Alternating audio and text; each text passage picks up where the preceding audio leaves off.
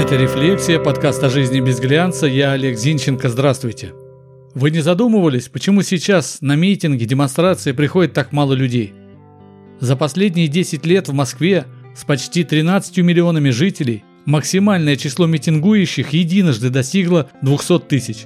Минимально полторы тысячи, ну а в среднем, если верить цифрам, 10 тысяч. Про областные города и говорить нет смысла. Там не протестные движения, а размазня на постном масле. А ведь 30 лет назад, всего 30 лет назад, на митинги и шествия собиралось достаточно людей, чтобы можно было понять, с ними необходимо считаться. Так, 10 марта 1991 года на митинг против Горбачева и референдума о сохранении СССР в Москве на Манежную площадь вышло 500 тысяч человек. И это при том, что частота митингов была высокая и протестными акциями никого было не удивить. Например, ранее, 22 февраля того же года, демократы собрали митинг за Ельцина и демократическую Россию – 200 тысяч. 23 февраля уже коммунисты и другие левые вышли на 800-тысячный митинг, а 24 февраля получили ответку от демократов – 400 тысяч. И заметьте, ни тебе соцсетей, ни мобильных телефонов, листовки и передачи новостей из уст в уста. Вот и все. Ну, в общем, понятно, люди шли на митинги, потому что им это было важно – им было что сказать, у них были единомышленники. Статистики найти не удалось, но поверьте, подобная активность была характерна и для областных городов. Не 500-тысячные митинги, конечно, но от 5 до 10 тысяч Тверь, например, при численности жителей 400 тысяч, собирала. Почему сейчас в шествиях и демонстрациях принимает участие так мало людей по сравнению с 90-ми? На мой взгляд, все дело в целях и задачах. Тогда люди вписывались в события, ввязывались в дела, от которых зависела судьба всей России, а значит и их тоже. Что мы видим сейчас?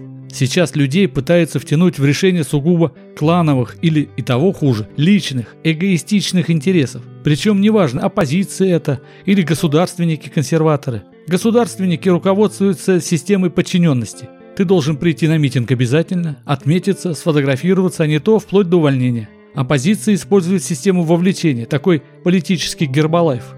О чем ныне митингуют? Освободить Навального. Ну и дальше-то что? За сильную Россию. А что есть те, кто готов митинговать за слабую Россию? Путина в отставку. Политический, в общем-то, лозунг. Но если рейтинги лживы, где же миллионы поддерживающих протесты под таким лозунгом? Не катит. Отменить результаты выборов. Так на выборы-то 70% населения не ходит. Хочешь нужный результат? Приведи актив на участке. У вас нет такого актива, как у победителей. Ну так потому они и победители. Все вдруг стали заигрывать с молодежью. Поэтому митинги против повышения пенсионного возраста собрать не смогли. Ну или не захотели. Молодежи ведь это не интересно.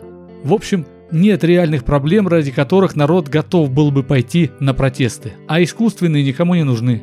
Точнее так, проблемы реальные есть, но их никто не подогревает. Взять, например, проблему свободы массовой информации. До тех пор, пока на рынке наряду с частными компаниями присутствуют и государственные, ни о какой свободе слова говорить не приходится.